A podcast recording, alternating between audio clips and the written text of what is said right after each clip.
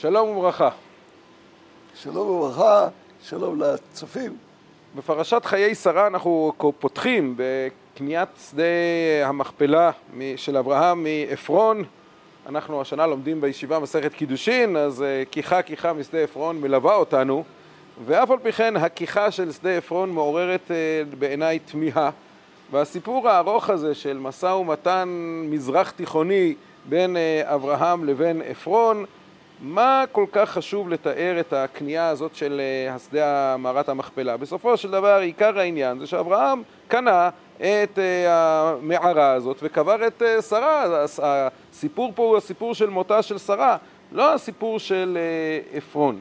יש לך הסבר למה זה כל כך חשוב, האריכות הזאת? אני מקווה שכן.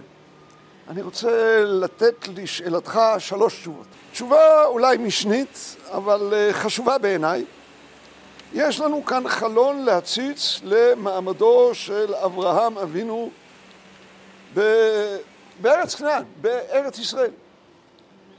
הם אומרים לו, נשיא אלוהים אתה בתוכנו. אני מזכיר את מה שהיה לנו בפרשת לך לך אל עמק שווה או עמק המלך שהושבו כולם.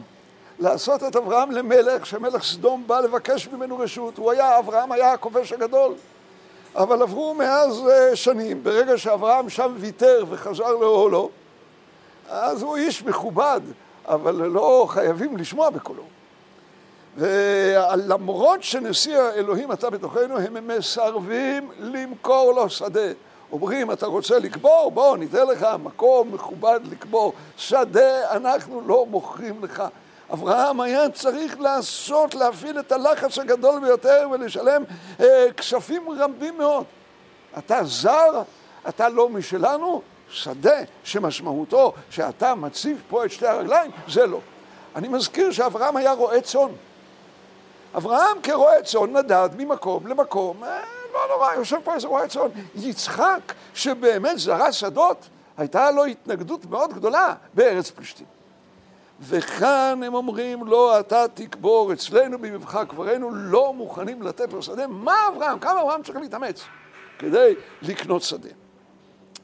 הדבר השני, והוא לעניות דעתי עיקר הפרשה. אילו אברהם היה שומע בקולם, ולאחת המערות המשפחתיות היה מכניס את שרה, אברהם עצמו נפטר כעבור 38 שנים, היה הולך למערה אחרת. יצחק בנו, אחרי עוד שנים רבות אחר כך, גם כן במערה אחרת, וגם רבקה במקום אחר, היו מכבדים אותה מאוד. אבל לא הייתה משפחה יהודית, אברהם מתעקש כאן על אחוזת קבר כדי שהוא ייקבר ליד שרה. כשחז"ל אומרים כאן כיחה כיחה משדה עפרון, יש כאן מעין חתונה שנייה של האמירה הנאהבים והנעימים בחייהם, ובמותם לא נפרדו. מה שגם רות אמרה לנעמי, באשר תמותי ימות ושם אקבר.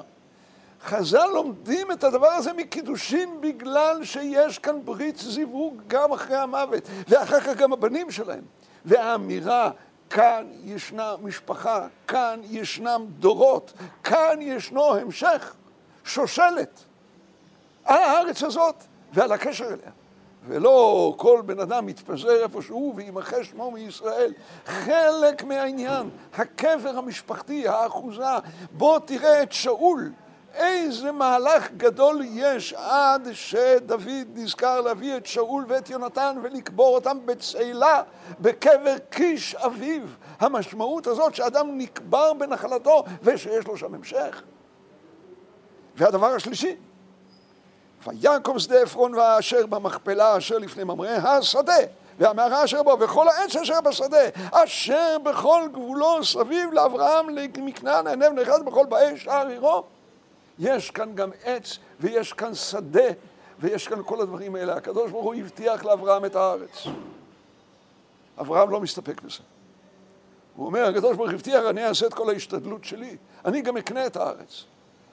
הרמב"ן בפרשת נוח שואל, אם אה, להביא את כל החיות, וגם כל כך הרבה חיות לתיבה, זה כבר היה נס, אז למה נוח היה צריך לבנות תיבה כזאת גדולה? יבנה תיבה קטנה, ובנס כולם ייכנסו. אומר הרמב"ן, למעט בנס כמה שאפשר. נוח היה צריך לעשות את ההשתדלות הגדולה ביותר שהאדם צריך לעשות.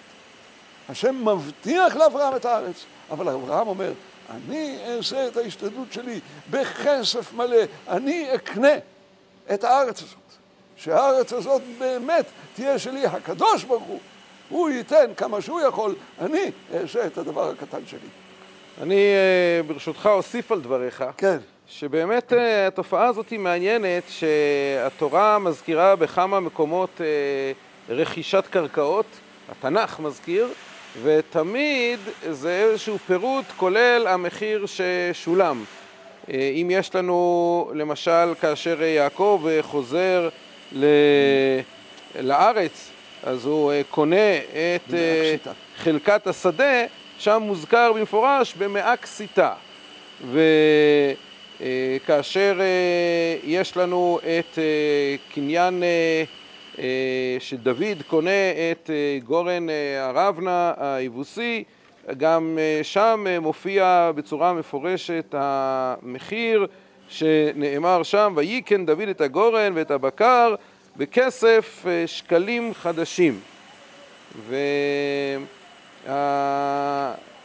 אם אה, נמשיך את הכיוון שאתה אומר, אז מה שהרבה פעמים מדברים על כך שהתורה היא הקושאן שלנו על ארץ ישראל, לפחות במקומות הללו, במקומות החשובים של ירושלים, של חברון, של שכם, אה, באמת זה כך, זה במובן הכי פשוט של המילה, זה לא רק מכוח הבטחת השם, אלא גם מכוח קניין כספי, יש לנו אה, שטר מכר, זה גם שטר המכר על המקומות הללו בארץ ישראל. תודה רבה על ההוספה, ואולי אוסיף על דבריך עוד דבר קטן.